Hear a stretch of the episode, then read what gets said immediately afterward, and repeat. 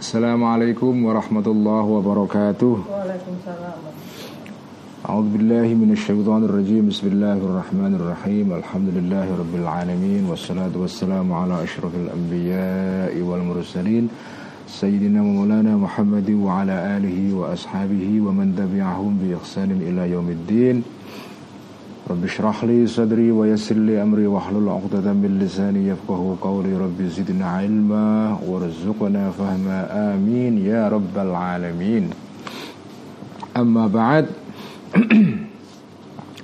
Teman-teman semua selamat datang kembali di Ngaji Ikhya pada malam hari ini pada seri yang ke-111 Kita akan ngaji Ikhya pada halaman 947 ya Halaman 947 uh, Teks yang akan saya baca pada malam hari ini sudah saya bagikan tadi sore Semoga teman-teman bisa ikut menyimak Jadi sekali lagi saya akan membaca kitab Ihya pada halaman 947.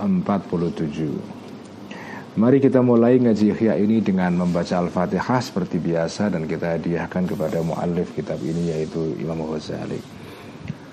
Bismillahirrahmanirrahim. Ila ruhi nabiyina syafina Muhammadin sallallahu alaihi wasallam. Wa ila arwahil anbiya'i wal mursalin. وإلى أرواح الأنبياء والمرسلين وإلى أرواح الأولياء والشهداء والصالحين وإلى أرواح المؤلفين والمصنفين خصوصا مؤلف هذا الكتاب حجة الإسلام أبا حامد الغزالي قدس الله سره ونور ضريحه وأعاد علينا من بركاته ونفعنا بعلومه وإلى أرواح أموات المسلمين والمسلمات والمؤمنين والمؤمنات خصوصا أرواح آبائنا وأمهاتنا وجدادنا وجدادنا وخصوصا إلى أرواح مؤسسي جمعية نهضة العلماء ومؤسسي الجمعيات الإسلامية الأخرى.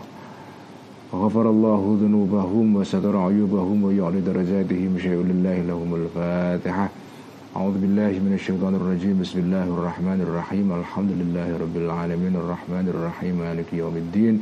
إياك نعبد وإياك نستعين. اهدنا الصراط المستقيم. صراط الذين أنعمت عليهم غير المغضوب عليهم ولا الضالين. آمين. بسم الله الرحمن الرحيم. قال المؤلف رحمه الله تعالى ونفعنا به وبعلومه في الدارين. آمين. رب يسر وأعن. Bismillahirrahmanirrahim. Walihada kana Dawudu At-Ta'iyu. Kitab Ihya halaman 947 ya. Walihada Ini masih kelanjutan dari eh, Keterangan di minggu yang lalu Yang saya baca di Kopdar Ihya di Masjid Agung Jawa Tengah di Semarang Minggu yang lalu tentang Eh, cara atau jalan-jalan ya metode yang e, bisa kita pakai untuk mengetahui kelemahan-kelemahan cacat-cacat dalam tubuh kita dalam jiwa kita ya. Kemarin sudah kita baca dua cara yang pertama ya.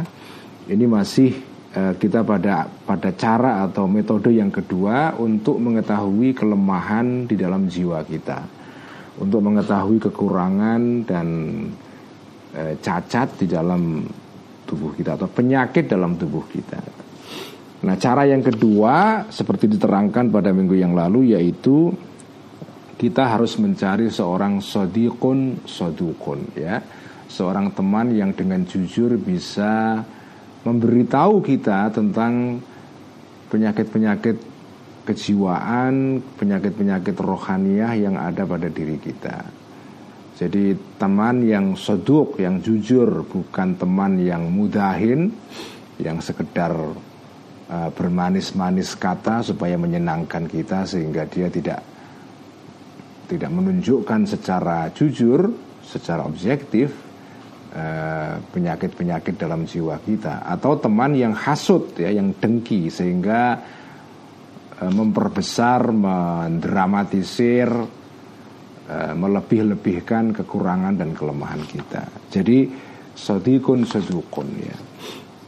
Nah, Kemarin juga sudah kita baca eh, cerita atau kisah tentang Sayyidina Umar, khalifah kedua yang bertanya kepada dua sahabat ya. Yang pertama adalah Salman Al Farisi yang merupakan gubernur beliau dan ditanya tentang kelemahan uh, Sayyidina Umar. Kemudian yang kedua adalah sahabat Hudzaifah Al-Yamani ya. Jadi Sayyidina Umar menjadikan dua sahabat utama ini sebagai teman, sebagai sodikun sodukun ya, yang uh, beliau tanya untuk mengecek kelemahan-kelemahan, kekurangan-kekurangan dan penyakit-penyakit kejiwaan yang mungkin ada pada diri Sayyidina Umar tapi Sayyidina Umar tidak melihatnya. Nah ini ini ini kisah ini menjadi pelajaran penting buat kita tentang pentingnya punya sahabat yang jujur ya. Dan pada minggu yang lalu juga diterangkan bahwa orang yang makin pintar, makin cerdas, makin alim seseorang makin tinggi martabat seseorang, martabat spiritualnya tentu ya, maka biasanya orang ini akan makin makin rendah kemungkinan dia untuk takjub pada dirinya sendiri. Orang makin orang tanda orang yang pintar adalah orang yang tidak apa tidak tidak tidak sombong dengan dirinya sendiri. Orang yang tidak takjub, tidak ujub ya, tidak um, ya tidak tidak tidak memamerkan kehebatannya ataupun merasa dirinya hebat. Dan orang yang makin pintar kata Al-Ghazali a'zamu ittihaman li nafsihi. Orang itu makin makin curiga terhadap dirinya sendiri ya. Jadi makin sedikit dia uh, membanggakan dirinya, tapi makin besar dia mencurigai dirinya, mencurigai jiwanya, kelemahan-kelemahan dirinya. Itulah ciri orang yang yang akalnya sempurna, ya. Aufaru aklan itu kata Al Ghazali pada minggu yang lalu. Ya. nah, pada bagian ini kita akan membaca kisah lagi tentang seorang wali besar di dalam sejarah Islam yaitu Dawud At-Ta'i ya. Nanti kita akan membaca kisah mengenai Imam Dawud At-Ta'i ini adalah muridnya Abu Hanifah, gurunya Ma'ruf Al-Karhi ya, seorang sufi besar juga, seorang yang dianggap sebagai salah satu eh, tokoh yang menjadi apa sosok pertama yang mengembangkan ilmu tasawuf dalam Islam itu Dawud atau ya. Jadi ini hidupnya pada abad 8 um, apa Masehi ya. Jadi masih cukup awal.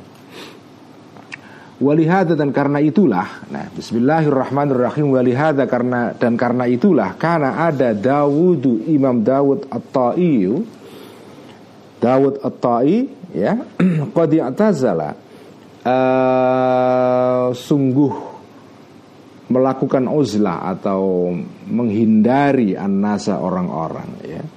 Jadi Daud atau ini salah satu tokoh tasawuf yang dikenal karena beliau ini uh, uzlah selama bertahun-tahun ya. Beliau ini adalah seorang ahli tasawuf tapi juga seorang ahli fikih ya. Karena itu Imam Az-Zahabi di dalam kitab Syiaru A'lamin Nubala me, ketika menulis biografi uh, sosok ini beliau menyebutnya sebagai al-imam uh, al-faqih al-qudwah ya. Jadi beliau ini selain seorang sufi tapi juga ahli fikih.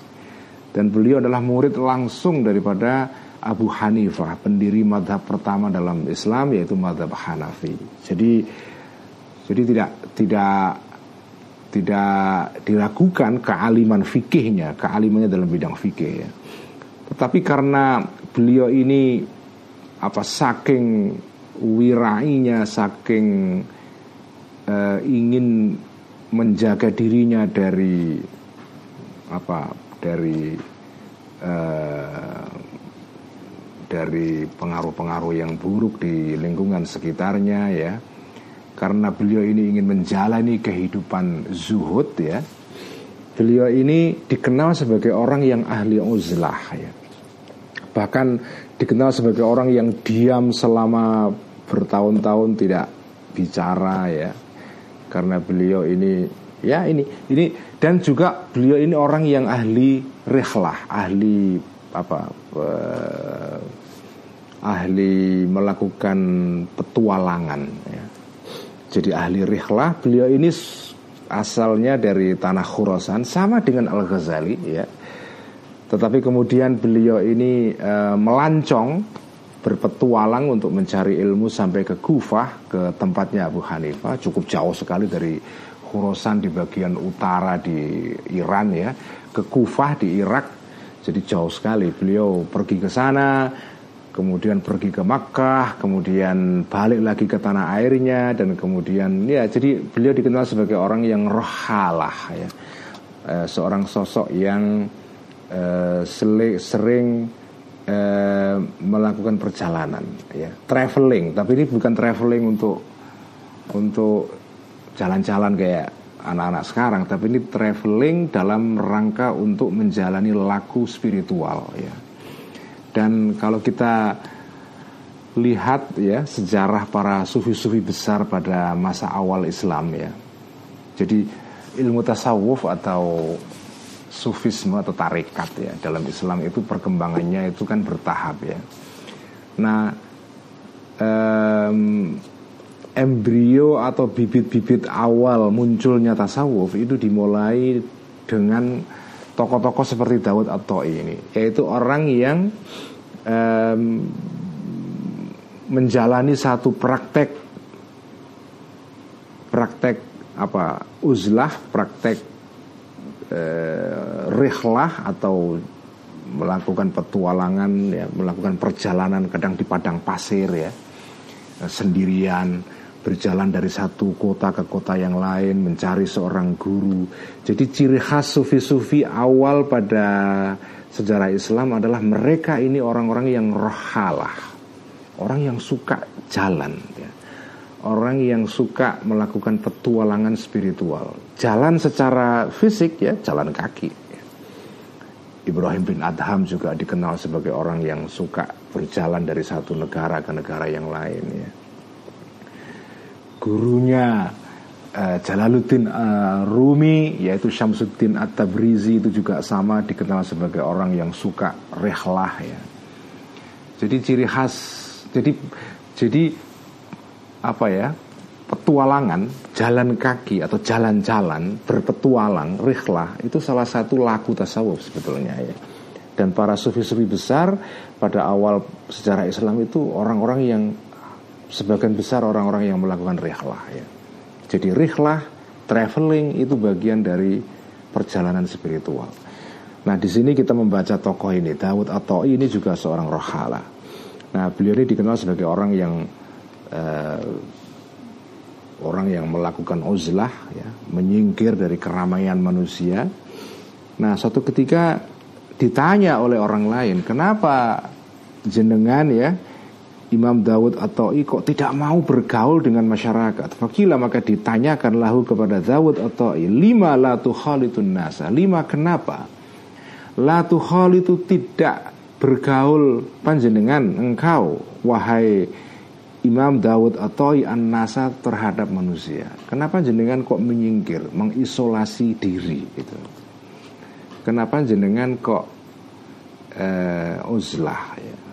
Fakola maka menjawablah uh, Dawud atau Wa mada asna'u? Wa mada dan apakah asna'u berbuat aku? Apa yang harus aku lakukan Bi akwamin terhadap orang-orang Yuhfuna yang menyembunyikan para akwam tadi orang-orang tadi ani dariku uyubi terhadap cacat-cacatku terhadap kelemahan-kelemahanku apa gunanya jadi jawabannya menarik ini apa gunanya aku bergaul dengan manusia yang aku yang kalau aku bergaul dengan mereka mereka toh tidak secara jujur mengatakan kekurangan-kekuranganku mereka umumnya tidak mau mengatakan kelemahan-kelemahanku. Mungkin karena ewoh pakewoh, ya, sungkan dan seterusnya.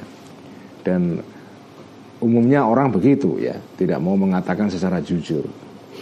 Tentang kelemahan orang lain. Fakanat maka adalah ini ini satu satu satu cerita ya yang eh, bisa menambahkan keterangan tentang pentingnya kita mempunyai seorang teman yang bisa secara jujur eh, memberitahu kekurangan kita. Nah, di sini kita akan membaca komentarnya Al Ghazali ya. Jadi yang berikutnya ini bukan kata-kata Dawud atau tapi komentarnya Imam Ghazali. Fakarat maka adalah syahwatu ini kesukaan atau kesenangan atau hobinya orang-orang yang punya agama. Jadi artinya Zawiddin itu orang yang bukan saja beragama tapi juga orang yang yang apa punya komitmen secara mendalam terhadap agamanya ya. Orang yang orang yang punya apa punya eh, kadar spiritualitas yang tinggi ya itu Zawiddin jadi hobinya orang-orang yang punya makom spiritual yang tinggi yang punya agama di sini an yantabihu adalah orang-orang yang sadar li'uyubihim terhadap cacat-cacat mereka bitambihi ghairihim melalui uh, melalui uh, melalui apa tambih itu melalui uh, pengingatannya orang-orang lain dari uh, Zawidin tadi itu. Artinya orang lain yang memberikan tahu. Bitembihi ghairhi melalui pemberitahuannya orang-orang lain dari Zawidin tadi itu. Jadi hobinya orang-orang yang beragama, yang punya komitmen uh, spiritual yang tinggi, itu adalah orang-orang yang menyadari kelemahan dirinya melalui orang lain yang memberitahu mereka tentang kekurangan-kekurangan mereka. Ini adalah ini adalah watak atau sikap orang-orang yang zawidin, orang yang beragama, orang yang spiritual itu begitu. Jadi ciri-ciri orang yang punya eh, kecenderungan spiritual, orang yang rohani ya, adalah orang-orang yang yang yang sadar mengenai kekurangan dirinya melalui orang lain yang memberitahu mereka mengenai kekurangan dirinya. Tapi, nah ini di sini Al Ghazali melancarkan kritik terhadap kondisi yang uh, ada pada zamannya. Wakat ala dan telah menjadi al amru keadaan fi amsalina di dalam orang-orang seperti kita, ya. Sementara keadaannya sekarang ini ya, ila anna abu khalki Eh, kepada sesungguhnya makhluk yang paling dibenci ilaina kepada kita man uh, adalah khobarnya anna man adalah orang yang sahu yang memberikan nasihat man tadi itu nah kepada kita.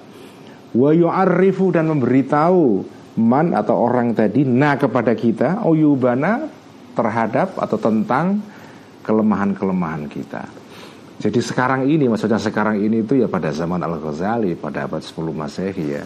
Kalau sekarang ini itu kan keadaannya berbeda sekali, berkebalikan. Jadi kalau orang-orang yang orang-orang yang orang-orang sufi, orang-orang yang melakukan laku tasawuf itu biasanya mereka suka mengetahui kekurangan mereka melalui orang lain. Tapi sekarang keadaannya lain, justru Orang yang paling kita benci adalah orang yang memberitahu kelemahan kita itu. Itulah yang sekarang terjadi. Kita kalau diberi tahu tentang kekurangan kita biasanya tersinggung. ya. Wayakadu ya. Uh, dan hampir-hampir hada keadaan ini ya an yakuna uh, ada uh, keadaan ini mufsihan memberi memberitahu ya mufsihan memberikan keterangan atau memberikan ya memberikan keterangan memberitahu andu'fil imani tentang lemahnya iman jadi jadi keadaan seperti ini yaitu keadaan di mana orang orang yang paling benci, keadaan di mana kita membenci orang-orang yang memberitahu kelemahan kita. Ini semua adalah menunjukkan bahwa ini uh, menunjukkan kelemahan iman dalam diri kita. Jadi ya keadaan sekarang ini seperti itu, apalagi di zaman ketika kecenderungan yang paling dominan dalam masyarakat itu kan sekarang kalau dalam era medsos itu kan apa? Kecenderungan narsisme ya kan? Kecenderungan narsisme. Apa itu narsisme? Narsisme adalah kecenderungan di mana orang itu ingin melihat dirinya itu indah semua indah terus jadi dia kepengen melihat dirinya di kaca di cermin sebagai orang yang ganteng, yang cantik, yang indah, yang tanpa cacat dan kekurangan. Orang yang kepengen dipuji terus. Begitu ada orang mengkritik, dia akan marah luar biasa, dia akan e, baper, akan ilfil dan seterusnya. Itulah itulah e, keadaan sekarang ya. Orang cenderung narsistik. Orang cenderung e, ingin disebut di dipandang sebagai orang yang tanpa cacat begitu diberitahu tentang kelemahannya marah itu. Begitu dikritik sedikit langsung wah langsung naik hitam ya, langsung muntap kalau bahasa Jawanya itu ya. Nah itulah keadaan yang kita hadapi sekarang. Jadi nah keadaan ini sebetulnya keadaan yang sudah ada sejak zaman Al Ghazali ya. Orang paling benci kalau diingatkan oleh orang lain ya. Nah ini semua menunjukkan kelemahan iman Orang yang imannya lemah biasanya adalah orang yang kepingin dirinya dipandang sebagai orang yang baik tanpa cacat ya. Orang yang imannya kuat justru tahan kritik ya kan? Orang yang imannya kokoh dia tidak akan merasa down, merasa uh, jatuh kalau dia disebut kekurangan-kekurangannya ya. Ini semua tidak apa tidak berlawanan dengan apa yang saya terangkan minggu yang lalu ya bahwa mengingatkan orang itu eh, tentu ada adab dan etikanya ya. Jadi pada bagian yang lalu kan kita membaca bahwa apa kita butuh teman yang sodikun sodukun teman yang jujur. Teman ini ya bukan orang yang tidak kita kenal orang yang tidak kita uh, ketahui tapi tiba-tiba kemudian uh, mak telonyor terus uh, memberitahu kekurangan kita sambil menjelek-jelekan bukan begitu. Itu semua tidak sesuai dengan tata cara mengingatkan orang lain ya. Nah di sini kita di membaca keterangan yang lain. Di sini kita bicara tentang uh, kalau kita punya teman yang seperti itu kategorinya yaitu iman uh, teman yang sadikun sadukun kemudian mengingatkan kita kemudian kita marah kita tidak mau diingatkan nah itulah petunjuk itulah tanda-tanda kelemahan iman kita itu Fainal akhlaq karena sesungguhnya akhlak atau yang buruk ya dalam diri kita, akhlak yang jahat, yang buruk dalam diri kita itu diserupakan oleh Al-Ghazali seperti hayatun adalah ular. Wa aqaribu dan kolo jengking. Apa? Eh, apa itu kolo jengking? Apa bahasa Indonesia kala jengking itu ya? Jadi kala jengking ya. Wa dan skorpion kolo jengking ladaghatun yang yang ngentup ya, yang me, apa menggigit, mengentup. Apa ngentup itu ya? Bahasa Indonesia nya ngentup itu. Uh, menyengat, nah, ngentup menyengat ya. Ledahotun yang menyengat, ngentup ya. Akhlak yang buruk dalam diri kita itu seperti kalau jengking, seperti skorpion yang mematuk kita ya, yang menyengat kita dan bisa menimbulkan eh, akibat yang fatal. Falau nabbahana maka jika mengingatkan na kepada kita munabbihun seorang pengingat ya ala anna tahta saubina eh, terhadap ya mengingatkan terhadap bahwa di bawah atau di dalam eh, baju kita akroban ada kala jengking ya seandainya ada orang memberitahu kita eh di dalam bajumu ada kala jengking loh latakallatna maka sudah pasti akan uh, akan memikul kita akan membawa kita minhu dari orang tadi dari munabihun tadi orang yang mengingatkan tadi minnatan uh, suatu nikmat satu jasa baik ya. Wafarih wafarihna dan gembira kita bihi terhadap orang yang yang ngingetin tadi itu munabih tadi itu jadi seandainya ada orang ngingetin kita bahwa dalam baju kita ada ada ular, ada kala jengking, apa yang akan kita perbuat? Kita akan berterima kasih kepada orang itu.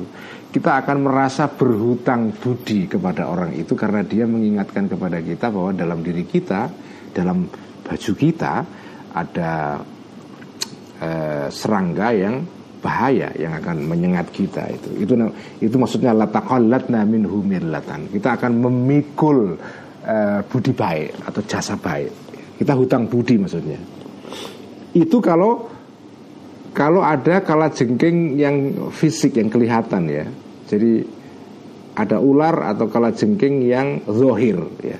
Jadi kalau ada ular dan kala jengking yang zohir yang kelihatan dan itu ada pada atau dalam baju kita lalu orang lain ngingetin kita kita kan berterima kasih kepada orang itu sudah pasti Wastaghalna dan akan sibuk kita biizalatil akrabi dengan menghilangkan kala jengking itu. Wa ibadiha dan menjauhkan eh, akarib dan hayat tadi kala jengking dan ular tadi itu. Wa qatliha dan membunuh ular dan kala jengking tadi itu. Ya.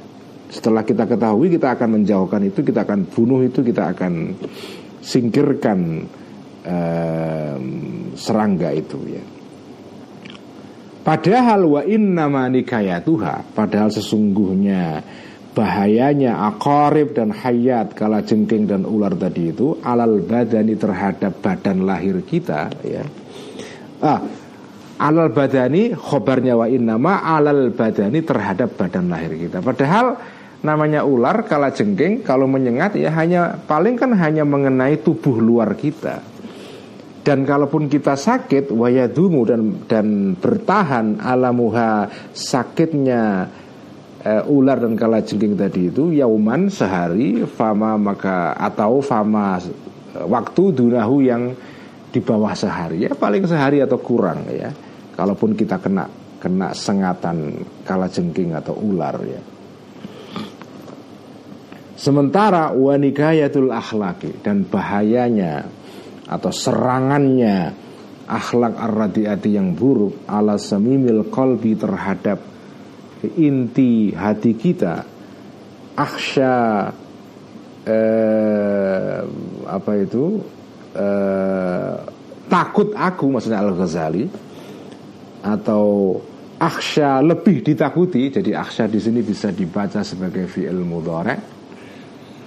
Aksya artinya takut aku Al Ghazali atau aksya dibaca sebagai uh, apa itu uh, fi'il tafzil ya atau af'al tafzil ya, artinya lebih ditakuti antaduma untuk bertahan akhlak ar-radiah tadi atau nikayatul akhlak ar-radiah ba'dal mauti setelah mati abadan selamanya au alafan atau bertahun-tahun minasininya dari tahun-tahun ya. Atau au alafan atau beribu-ribu minasininya dari tahun-tahun. Jadi ya inilah problem manusia ya. Orang itu cenderung lebih lebih mengambil eh, apa sikap hati-hati terhadap bahaya yang mengenai tubuh luarnya. Tetapi lengah dan sembrono dan tidak mengambil tindakan apa pun jika ada ancaman berupa akhlak yang buruk yang mengancam jiwanya. Itulah mata manusia. Ya ya begitulah ya. Kita itu sering kali kalau badan kita yang terkena sakit, kita akan langsung mengambil tindakan. Langsung mengobati, langsung pergi ke rumah sakit begitu yang kena penyakit itu adalah tubuh dalam kita ya. Eh, jasad alus kita yaitu jiwa kita. Itu kita ya santai-santai aja. As if nothing happens seolah-olah nggak ada sesuatu yang terjadi. As if everything is okay seolah-olah nggak ada apa-apa ya. Itulah itulah kelemahan dasar manusia. Manusia selalu awas selalu waspada terhadap ancaman terhadap tubuh luarnya tubuh lahirnya. Tetapi lengah selengah-lengahnya jika ada ancaman mengancam jasad halusnya itu.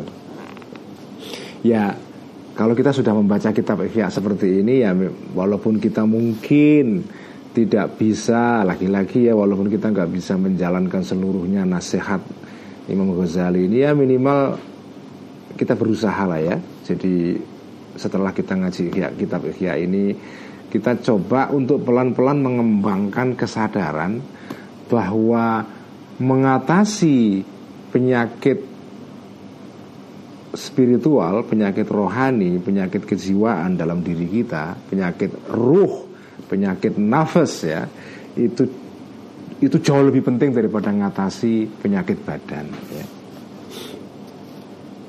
Karena kalau kita terkena sengatan penyakit kejiwaan ini, itu penyakit ini akan bertahan sampai setelah kita mati ribuan tahun ya. Thumma inna Kemudian sesungguhnya kita la nafrahu. Nah ini keadaan kita ini ini di ini Al Ghazali sesungguhnya menunjukkan kelemahan kita semua. Ya thumma inna. Kemudian sesungguhnya kita semua ini la nafrahu tidak merasa bahagia, tidak merasa gembira kita biman terhadap orang yunabbihu yang mengingatkan orang tadi itu nah kepada kita alaiha terhadap akhlak radiah terhadap akhlak yang jahat tadi itu. Wala nastahilu dan tidak melakukan kita biizalatiha terhadap menghilangkan akhlak yang buruk tadi itu. Bal nastahilu bahkan sebaliknya bal nastahilu bahkan melakukan kita sibuk kita bimuqabalatin nasihi dengan membalas orang yang memberikan nasihat bimithli maqalatihi dengan eh, sejenis ucapannya an-nasih atau pemberi nasihat ini fanaqulu maka mengatakan kita lahu kepada an-nasih tadi itu kalau kita diberitahu diberi nasihat oleh seorang teman yang jujur tadi itu sodikun sodikun kita Boro-boro kita berterima kasih, senang karena diingatkan terhadap kelemahan-kelemahan kita. Kita malah balasan kita kepada teman kita yang memberitahu itu malah mengatakan begini, wa anta aidon tasna'u kaita wa kaita. Wa anta dan kamu aidon juga tasna'u melakukan engkau kaita begini wa kaita dan begitu. Kamu kan juga sama punya kelemahan begitu gitu loh. Jadi kalau diberi nasihat kita ini mentengkelek kalau bahasa Jawanya itu apa ya. Mentengkelek itu ya kalau diberitahu bales ya. Kalau bahasa Inggrisnya itu talking back ya. Jadi talking back. Kalau kita dikasih tahu bales ya emang lu emang lu juga nggak begitu juga kira-kira gitu kan?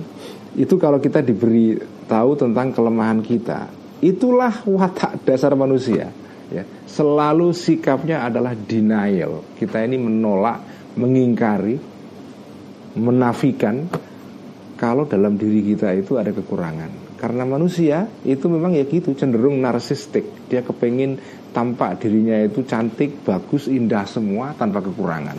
Padahal dalam dirinya banyak kekurangan itu. Watashghaluna Watashghalu dan menyibukkan Nah kepada kita Al-adawatu Perseteruan ma'ahu dengan An-nasih seorang pemberi nasihat tadi itu Anil intifai dari mengambil manfaat binuski dengan nasihatnya an-nasih tadi itu. Kalau kebetulan orang yang memberitahu kita itu Kita benci karena ada permusuhan Karena ada perbedaan Karena ada perbedaan pilihan politik atau apa gitu. Kita kalau kalau kita kasih tahu kalau kita dikasih tahu dia ya teman kita yang kebetulan kita ada hubungan yang tidak harmonis atau apa ya ala adawah perseteruan kita nggak akan mau diberitahu perseteruan itu menghalangi kita untuk mengambil manfaat dari nasihatnya dia begitulah manusia itu ya, begitulah. Jadi ya sebetulnya kita semua kita mengalami hal ini ya.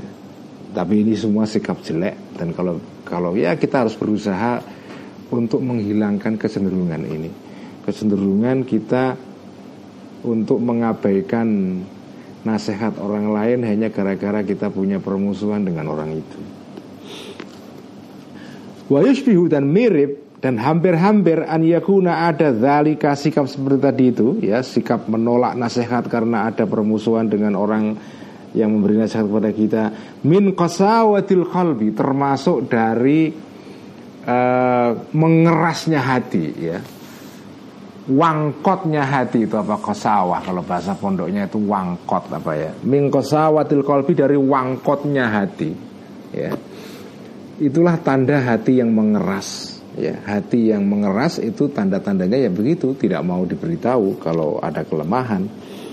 Allati athmarat yang menimbulkan ha terhadap kosawah terhadap kewangkotan tadi itu kasratu dzunubi kebanyakan dosa Orang yang terlalu banyak melakukan dosa, maksiat, kesalahan Dan kesalahan itu sudah menjadi rutin di dalam diri kita Biasanya itu akan membuat hati kita tidak sensitif lagi. Ya, jadi ya orang yang terlalu sering berbuat dosa biasanya dosa itu sudah menjadi hal yang rutin. Begitu dosa sudah menjadi hal rutin, itu kemudian kita tidak lagi punya sensitivitas, punya apa ketajaman hati untuk menyadari bahwa itu dosa. Kenapa ya? Karena hati kita sudah mengeras. Jadi hati yang sudah tidak lagi eh, sensitif ya, sadar ya, mudah mudah sadar itu hati yang yang sensitif, yang lembut, yang lunak, bukan yang mengeras itu ya. Wa aslukul dan pokok dari segala yang tadi itu yang yaitu sikap menolak dinasehati tadi itu du'ful imani adalah kelemahan iman. Orang yang imannya lemah biasanya tanda-tandanya adalah orang yang tidak yang sulit menerima kritik ya. Orang yang imannya kuat itu dikritik nggak apa-apa. Saya pernah menulis satu ungkapan yang kemudian banyak sekali dikutip oleh teman-teman. Iman yang kuat tidak akan takut pada keraguan-raguan ya. Iman yang kuat tidak takut pada kritik. Orang yang punya personality punya kepribadian yang kokoh yang solid tidak akan mudah down begitu dikritik orang lain bahkan kritik itu akan memperkuat dirinya tetapi orang yang personalitinya lemah, kepribadiannya rapuh. Dia disentuh, dikritik, di ya di apa dikoreksi sedikit langsung marah luar biasa.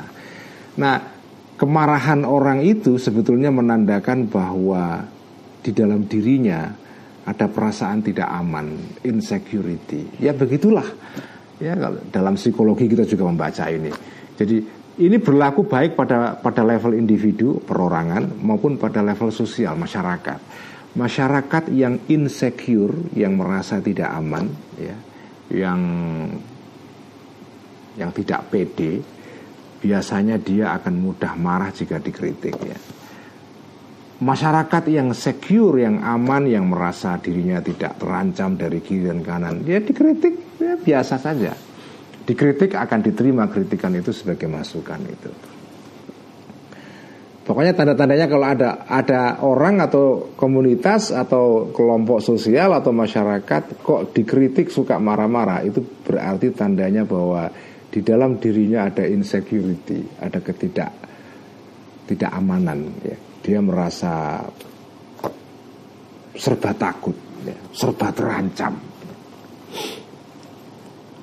Kalau umat Islam itu kokoh apa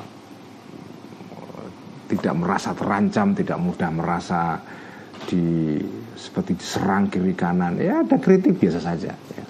kritik itu adalah masukan buat kita untuk memperbaiki diri kita itu ya Fanas alu maka meminta kita Allah kepada Allah Azza wa Jalla an yulhimana. Ini doa kita semua ya. Semoga Allah ayulhimana untuk memberi ilham memberi tahu Allah na kepada kita rusdana petunjuk kita. Semoga Allah memberikan jalan yang eh, lempang kepada kita memberikan petunjuk kepada kita supaya kita semua bisa menerima kritik dengan hati yang lapang dengan dodo yang lombo ya. Wa yubassiratan memberitahu Allah na kepada kita bi'uyubina terhadap cacat-cacat kita.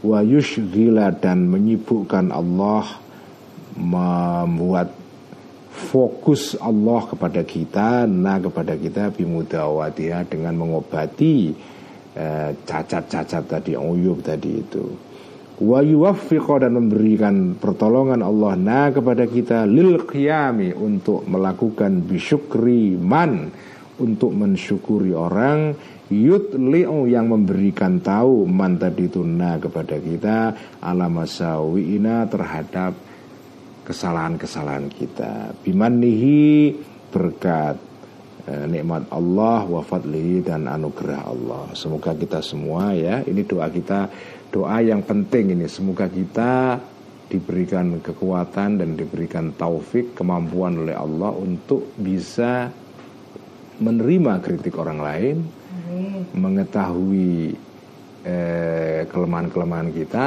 ya itu penting sekali. Itu itu adalah jalan kedua untuk mengetahui kelemahan kita. Kita harus punya sodikon sadukon teman yang jujur bukan teman yang hasut atau mudahin. Itu itu cara yang kedua. Dan cara yang kedua ini cara yang bagi saya itu paling penting ya. Karena biasanya orang itu akan ya lebih mudah untuk menerima kritik dari teman yang dekat dengan kita yang jujur daripada kita menerima kritik dari orang lain ya. Makanya teman seperti ini penting sekali. Kalau kita sudah punya teman seperti ini, terus diberitahu oleh dia tentang kelemahan kita, kok kita menolak, nah itu sudah itu, itu alamat bahwa kita memang ya, ya sudah nggak nggak mau memperbaiki diri itu.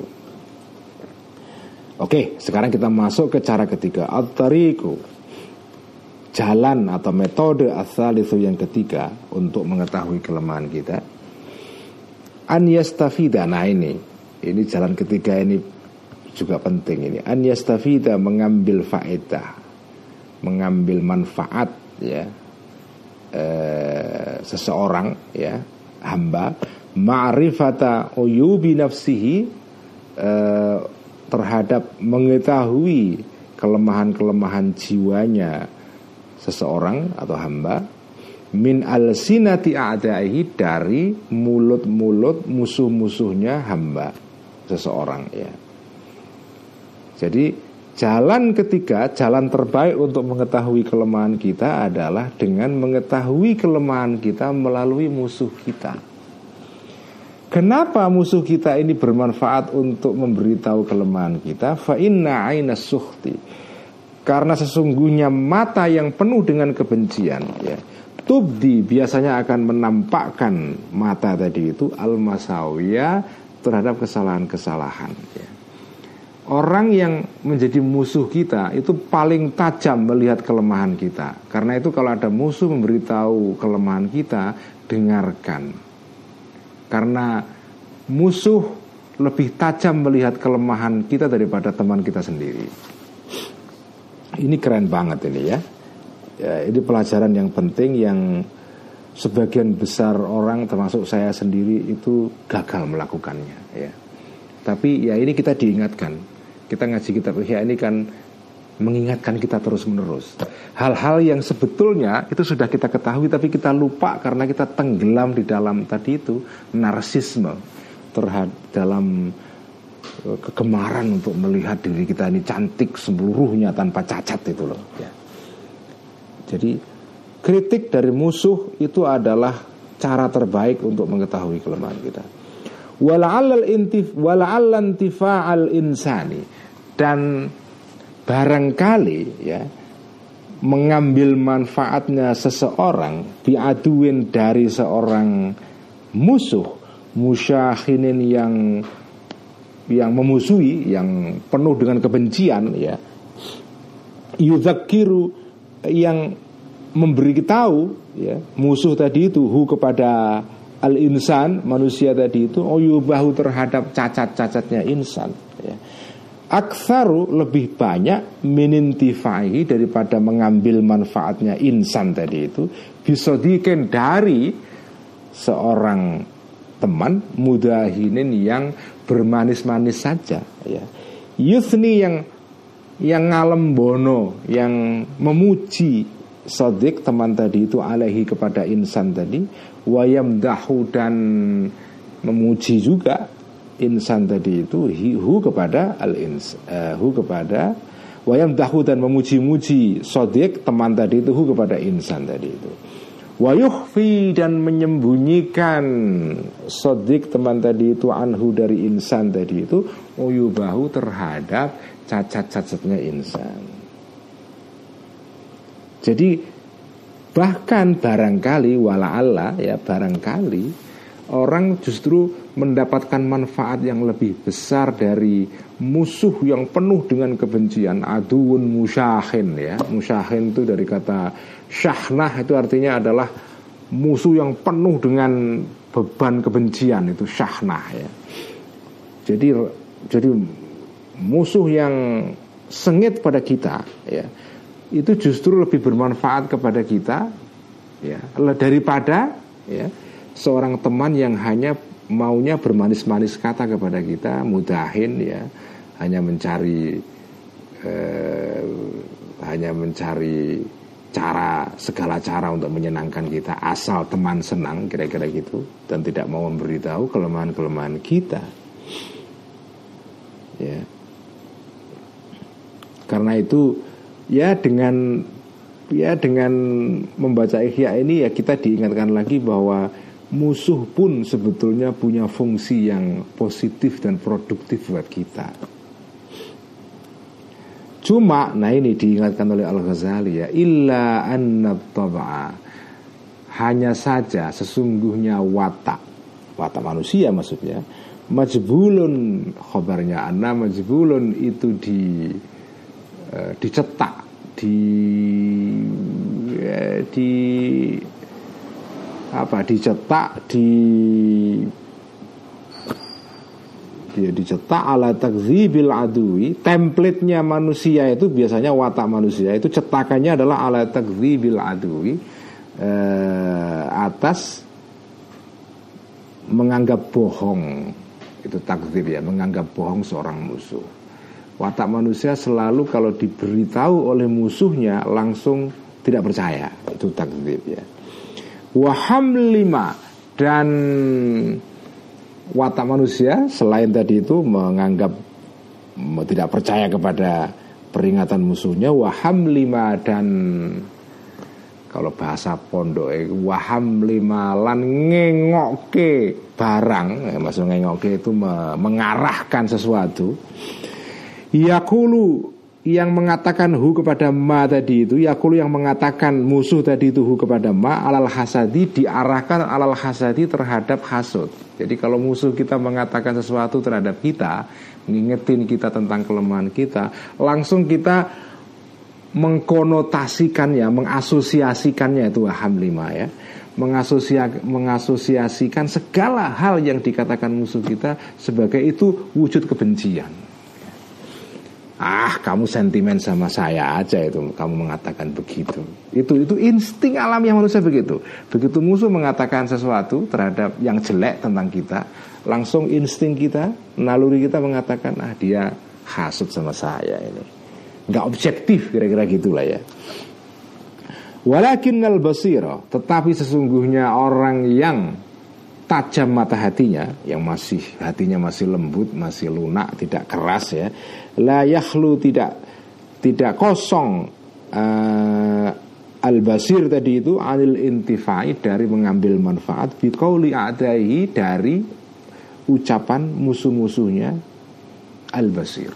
Orang yang al-basir ya, orang yang punya basirah, punya mata batin yang tajam tidak akan kehilangan kesempatan ya untuk mengambil manfaat dari kritik-kritik musuh-musuhnya. Fa inna masawiyahu ya karena sesungguhnya kejelekan-kejelekan al-basir ya orang-orang orang yang tajam mata hatinya tadi itu la buddha pasti wa antantashira uh, untuk menyebar uh, masawi atau kejelekan-kejelekan tadi itu ala al-sinatihim uh, pada lesan-lesan atau mulut-mulutnya musuh-musuh tadi itu. Musuh-musuh itu biasanya paling cepat menangkap kejelekan-kejelekan kelemahan musuhnya. Musuh itu seperti ikan piranha yang paling rakus menangkap segala informasi berkenaan dengan kelemahan-kelemahan, kejelekan-kejelekan musuhnya. Karena itu kalau ada musuh menceritakan mempublikasikan kelemahan kita itu adalah ya kalau mau berpikir positif ya kalau kita positif thinking itu sebetulnya adalah semacam uh, sirene ya semacam lonceng yang memberitahu kita eh ada sesuatu yang kurang pada diri kamu itu ya. Kalau kita baca ini semua ini ya keterangan Al-Ghazali ini Ini kan sebetulnya Al-Ghazali sedang nguliti watak-watak manusia kan ya. Makanya saya sebut kitab Ihya pada bagian yang kita baca sekarang ini Ini seperti ilmu psikologi ya. Ilmu kejiwaan dan Al-Ghazali pada bagian ini ini seperti melakukan psikoanalisis, analisa kejiwaan, tapi ini kejiwaan yang bersifat spiritual ya. Jadi ini adalah analisa terhadap watak-watak manusia. Manusia kecenderungannya selalu menolak denial kalau diberitahu mengenai kekurangannya. Oke, sekarang itu adalah jalan ketiga ya. Sekarang kita teruskan at-tariqur rabiu. At-tariqu jalan ar-rabiu yang keempat. Uh, jam 9 udah ya. Oke, kita teruskan ya. At-tariqu jalan ar-rabiu yang keempat an yukhalita untuk menggauli seorang hamba an-nasa kepada manusia. Jalan keempat adalah bergaullah kamu dengan orang banyak. Tidak uzlah. Ya. Jadi jalan untuk mengetahui kelemahan kita, kamu cari teman, bergaul dengan bukan teman nih, bergaul dengan publik, dengan massa, dengan orang lain. Ya. Fakullu ma ra'ahu ya. Fakullu maka setiap sesuatu roa yang memandang eh, ini roa rujuknya sebetulnya kepada anas bentuknya mufrad karena itu mestinya idealnya dikatakan fakullu ro'auhu ya ya tapi karena ini sudah ditulis begini oleh Imam Ghazali ya sudah kita ikuti saja. Karena itu trik atau jalan keluarnya adalah kita merujukkannya bukan kepada anas tapi al-madhkur minan nas. Itu teknik merujukkan domir yang tidak cocok antara domir dengan rujukannya. Domirnya mufrad rujukannya jama itu teknik yang dilakukan oleh ayah saya dulu kalau ngaji dulu. Waktu saya ngaji dengan ayah saya Allah yarham ki Abdullah Rifai itu nek kue roh domir ya kalau kalau kamu lihat domir domir itu tidak cocok dengan marjiknya ya. Misalnya domirnya mufrad ya e, singular rujukannya jamak.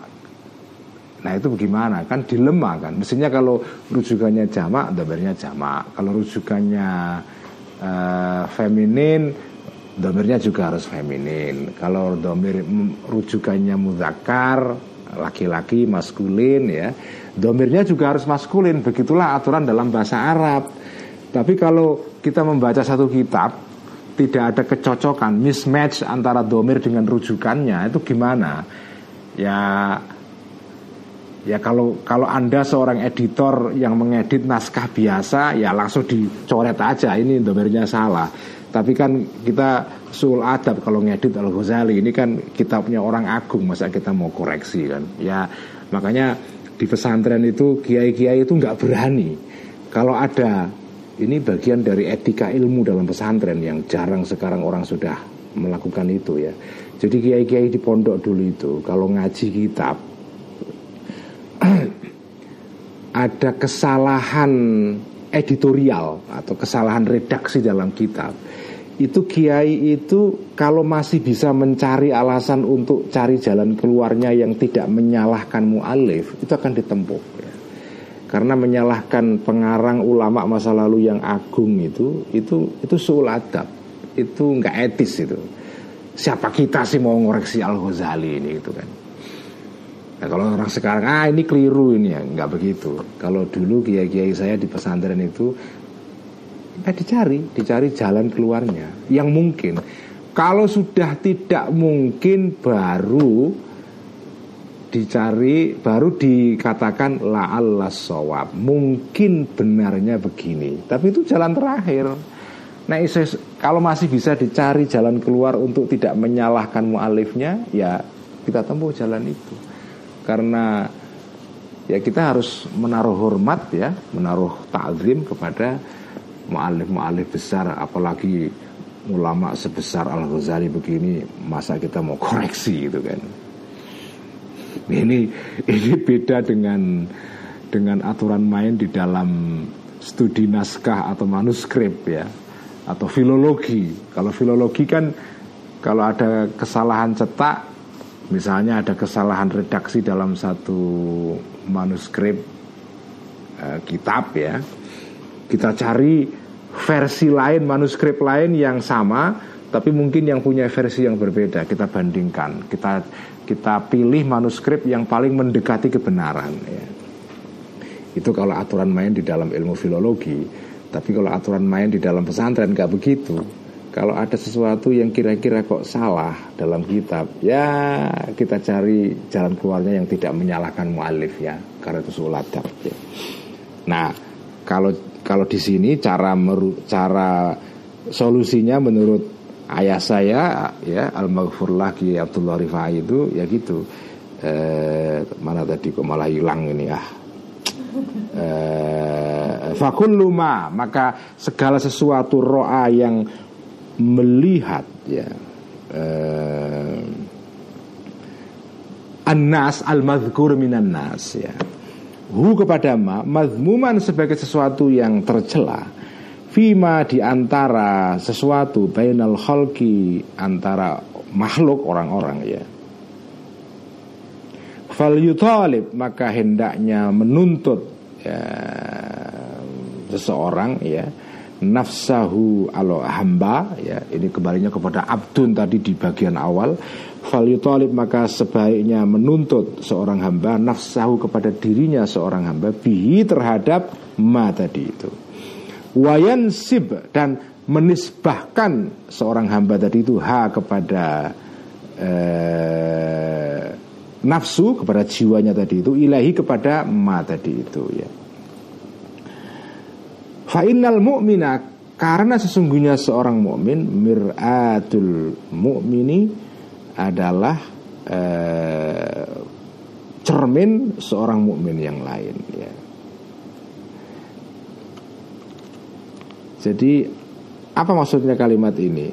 Jadi kamu kalau ingin mengetahui kesalahan kamu itu sebaiknya kamu bergaul dengan orang banyak. Ya. Nah, apa alasannya? Karena gini, kalau kamu bergaul dengan orang banyak, nanti kamu akan tahu kira-kira apa ya aturan main sosial ya. Kalau sesuatu itu dianggap jelek oleh orang lain, ya, sesuatu itu dianggap sebagai tercela oleh kebanyakan orang, maka ya kamu harus ikuti. Kamu tuntut diri kamu untuk mengikuti aturan main itu. Ya. Karena manusia itu orang lain itu menjadi cermin dari diri, dari diri kamu. Jadi itu caranya. Jadi gaulilah orang lain sehingga kamu mengerti mana sesuatu yang dianggap jelek oleh orang lain, mana yang tidak. Karena biasanya orang ya manusia kumpulan manusia itu biasanya mereka punya adat istiadat, ada aturan main. Orang banyak itu pasti punya semacam apa ya, semacam kesadaran tentang sesuatu yang dianggap bermoral atau tidak. Ya. Kamu pergi ke masyarakat A, B, mesti pasti ada. Setiap masyarakat punya kode moral. Ya. Kalau ada sesuatu dianggap tercela oleh masyarakat, ya kamu ikuti, jangan melanggar itu. Ya. Karena manusia lain itu menjadi cermin bagi diri kamu. Fayaro. Jadi jadi kalau kamu berkumpul dengan orang lain, ketua kamu akan melihat itu mana yang celah, mana yang baik ya. Jadi kamu ketika kamu berkumpul dengan orang lain, kamu seperti berhadapan dengan cermin besar ya oh ini yang benar, ini yang salah, ini yang tercela, ini yang terpuji, ini yang etis, ini yang tidak etis, ini yang pantas, ini yang tidak pantas. Itu kan semua bisa kita lihat pada manusia. Karena manusia selalu merupakan cermin bagi kita itu.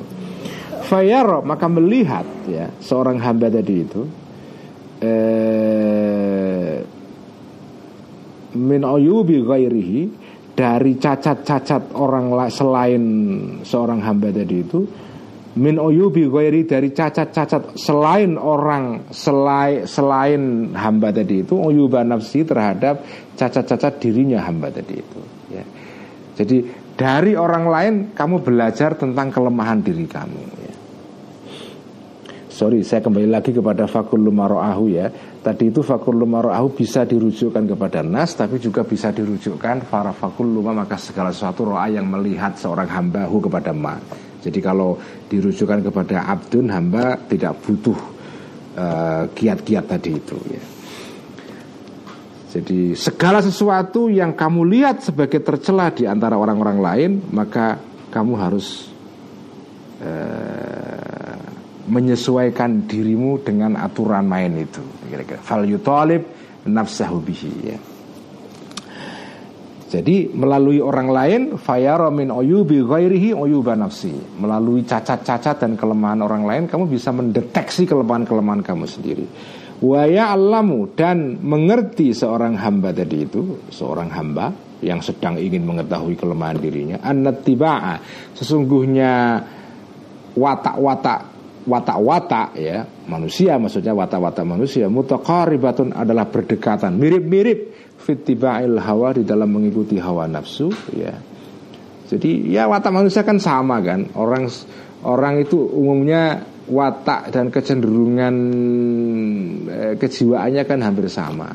Jadi kalau ada orang lain berbuat begini ya kamu juga mungkin berbuat begitu juga. Orang lain suka hal yang tercela melakukan yang tercela, kamu juga mungkin melakukan hal yang sama. Jadi makanya kalau ada orang lain melakukan hal yang tercela dan orang dan tindakan tercela itu dianggap tercela oleh masyarakat, ya, kamu bisa belajar dari sana itu.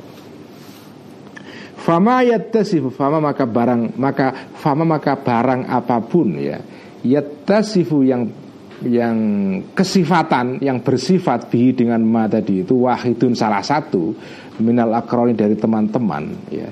Kalau ada teman punya sifat tertentu itu maksudnya fama yatasibu bi wahid minal akron la yanfaku tidak akan tidak akan terlepas eh, al qarnu ya. Teman al akharu yang lain ya atau al koronu bukan al kornu ya al koronu karena kalau dibaca al kornu artinya abad. Tapi ini al koronu teman al akharu yang lain. Koronun jamaknya akran. An asli dari asalnya ma tadi itu sesuatu tadi itu. Au an a'zama atau dari sesuatu yang lebih besar minhu dari ma yattasifu biwahidun tadi itu. Au an syai'in atau dari atau dari sekelumit atau sedikit minhu dari ma tadi itu jadi kalau ada orang lain dari teman-teman kamu punya sifat tertentu, entah sifat baik atau sifat buruk ya, pasti sifat yang sama itu juga akan mengenai teman yang lain. Artinya orang itu ya orang itu punya kecenderungan untuk melakukan hal yang sama seperti dilakukan oleh orang lain. Makanya kamu perlu bergaul dengan orang banyak sehingga kamu bisa mengetahui sifat-sifat manusia, ya. buruk, baik dan segala macam.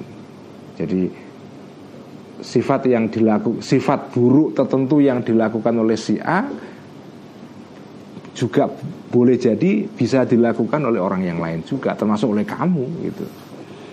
Sehingga kalau kamu mengerti itu maka kamu akan mengambil ancang-ancang mengambil apa e, sikap waspada ya.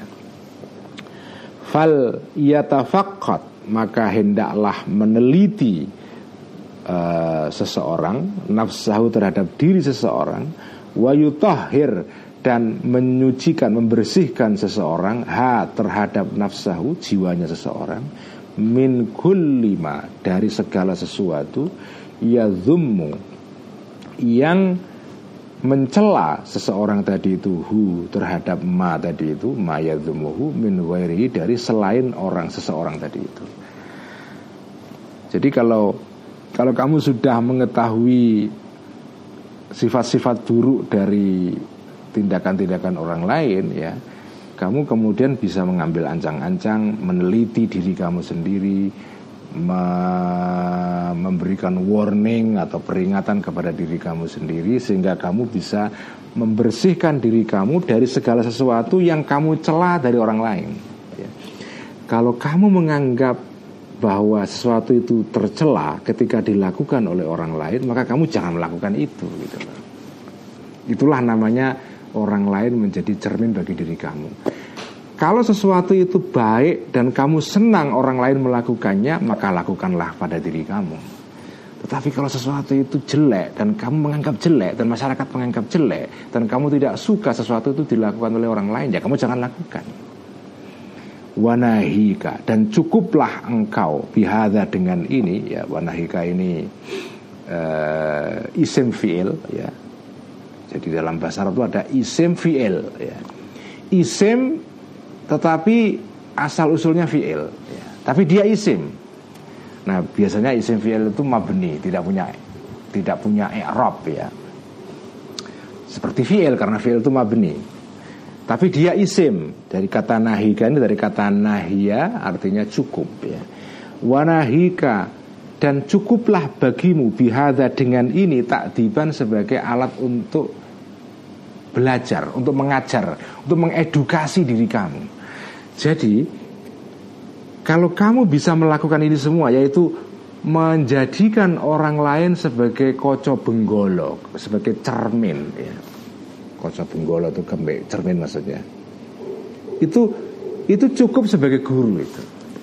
Dengan kata lain, kalau kamu bergaul dengan manusia yang manusia manusia yang berwarna beragam, kalau kamu bergaul dengan manusia yang banyak, itu cukup menjadi guru bagi diri kamu. Asal kamu tadi itu sikapnya, ya ini semua tidak terjadi otomatis ya.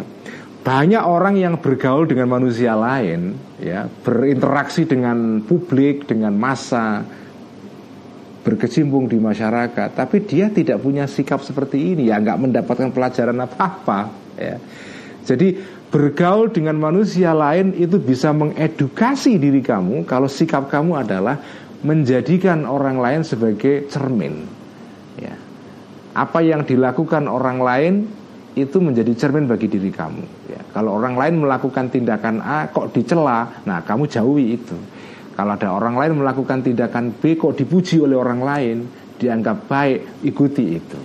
Nah, kalau sikap kamu terhadap lingkungan sosial kamu seperti itu, maka pergaulan kamu dengan orang banyak itu bisa menjadi taktib, bisa menjadi edukasi bagi diri kamu. Itu, itu makna ini semua ya. Bahkan kata Al Ghazali penutupnya ini penting sekali ini. Falau turika ya.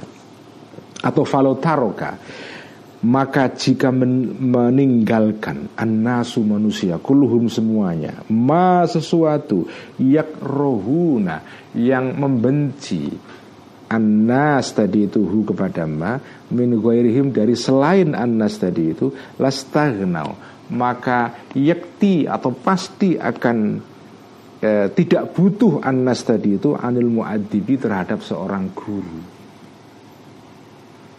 Ini menarik sekali seandainya sikap kamu itu tadi seperti itu itu kamu nggak butuh guru cukup gurumu adalah lingkungan sosialmu ya lingkungan sosialmu itu menjadi edukator, menjadi gurumu.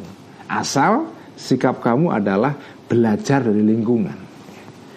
Sesuatu yang baik kamu tiru, yang jelek kamu jauhi. Ya. Karena lingkungan itu tadi seperti saya katakan, setiap lingkungan sosial itu pasti di dalamnya ada norma. Karena masyarakat tidak bisa jalan kalau nggak ada norma. Ya masyarakat manusia maksudnya bukan binatang ya ini ya masyarakat manusia masyarakat manusia itu bisa tegak kalau ada aturan main ada code of conduct ada kode etik ya ada yang boleh ada yang tidak nah kalau kamu bergaul dalam lingkungan sosial dan mau membuka mata untuk belajar dari lingkungan sosial itu belajar tentang kode etik tentang tentang aturan moral dan segala macam, maka itu semua sudah cukup menjadi gurumu. Kamu nggak butuh guru yang lain. Gurumu adalah alam di sekitarmu. Ya. Itulah jalan ketiga, eh keempat untuk mengetahui eh, kesalahan-kesalahan eh, dalam diri seseorang. Ya. Saya baca sampai selesai sampai eh, ujung subbab ini sehingga nanti minggu depan kita bisa masuk ke bab yang baru. Kila dikatakan Li Isa kepada Nabi Isa alaihi salam ya. Suatu saat ditanyakan kepada Nabi Isa Man ad-dabaka Man siapakah ad-daba yang mengajari Man tadi itu Ka kepada engkau wahai Nabi Isa. Nabi Isa suatu saat ditanya seseorang Nabi Isa siapa yang menjadi gurumu? Kala berkata menjawab Nabi Isa ma'addabani ahadun. Ma'addaba tidak mengajari ini kepadaku ahadun seseorang. Gak ada seorang guru pun. Saya nggak punya guru. Tetapi roa itu melihat aku jahlal jahili eh, bodohnya orang bodoh aku lihat syainan sebagai cacat fajtanabtu maka menjauhi aku hu kepada syainan kepada cacat tadi itu atau kepada jahal tadi itu. Aku tidak punya guru seorang pun kata Nabi Isa. Hanya saja kalau aku melihat orang bodoh itu aku lihat kebodohannya itu sebagai cacat bagi orang itu. Karena itu saya lihat sebagai cacat aku jauhi. Artinya apa? Nabi Isa gurunya adalah masyarakat. Wahada kulluhu khiyalu man faqida syaikhan syaikhan arifan zakiyan basiran bi'uyubin nasi wahada dan ini kulluhu semuanya. Ini tadi itu guru dari guru yang berupa lingkungan sosialmu tadi itu. Khiyaluman adalah trik atau kiat-kiat seseorang yaitu kita kita punya bahasa yang bagus itu istilah yang bagus dalam bahasa Indonesia kiat. Kiat itu artinya teknik. Teknik untuk mengatasi satu kesulitan teknis itu namanya khilah ya. Khialuman adalah khilahnya orang fakita yang tidak punya orang tadi itu syekhon seorang guru arifan yang tahu tentang kelemahan jiwa manusia zakian yang cerdas basiron yang bisa melihat bin nafsi terhadap cacat-cacat jiwa. Musyfiqon yang bersifat eh, kasih sayang ya. Yang yang kasihan ya. Yang yang yang yang yang sayang yang kasih sayang. Nasihan nasihan yang memberikan nasihat.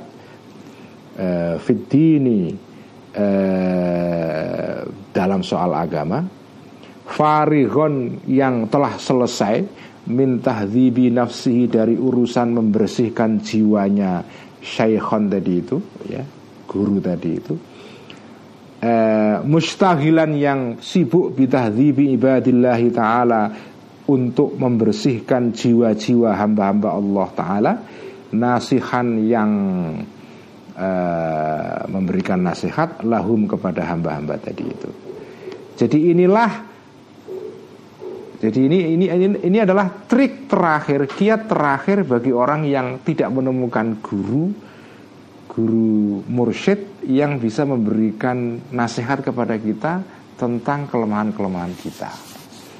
Kalau kamu sudah terdesak, wes kepepet, ya susah nyari guru yang bisa mengajari kamu, mendidik kamu, menunjukkan kelemahan-kelemahan spiritual kamu. Jalan belum tertutup, masih ada solusi. Solusi terakhir yaitu ya ini. Ini adalah solusi terakhir. Ini adalah jalan eh, terakhir untuk mengedukasi diri kita, yaitu kita belajar dari orang-orang lain yang ada di sekitar kita. Gurumu adalah orang-orang di sekitarmu. Nah, ini kan keren sekali ini. Makanya tasawuf Imam Ghazali itu ya kadang-kadang kelihatan keras sekali, standarnya tinggi, ya. Tapi juga tidak berarti itu terus menutup jalan ada ada jalan keluarnya ya walaupun kelihatannya susah dicapai tapi ada jalan keluarnya. Ya ini contohnya. Kalau kamu tidak menemukan guru yang ideal ya sudah. Jangan putus asa. Gurumu adalah lingkungan sekitarmu. Adalah friend-friend kamu dalam Facebookmu. Itu bisa juga jadi guru kamu ya. Asal tadi itu. Jadi asal kamu menata diri dan cara berpikirmu yaitu melihat kelakuan orang lain. Jadi misalnya, eh ini kalau kalau ada orang nyetatus begini, kok orang lain nggak suka ya, udah kamu jangan nyetus begitu gitu loh. Oh kalau nyetatus begini ini kok orang suka, ah, kamu ikuti. Jadi kamu kamu belajar dari dari perilaku orang lain, itu kira-kira begitu.